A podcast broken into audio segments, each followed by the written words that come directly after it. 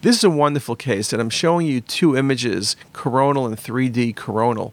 On the axial images, this was missed. There was, in retrospect, a very tiny blush, which you can see here. It's a very flat lesion. When you look at it in a coronal display, it looks like a coin, kind of. So I ask you what this could be. Well, the things you think about in the duodenum, this is first portion of duodenum that enhance, you could think about ectopic pancreatic tissue, you could think about a glomus tumor, you could think about an AV malformation, you can occasionally get GIST tumors, so they tend to be larger. You can think about a bright area as a GI bleed. Adenocarcinomas typically aren't vascular. Crohn's disease is not so focal. This is like a coin shaped lesion. This is a mass. It's not Crohn's disease, and it's not a GI bleed. This was a carcinoid tumor. In this case, the axial images were read as negative, and it's easy to understand why, but the reconstructions were read as positive. And so, good example duodenum's a very difficult area to evaluate.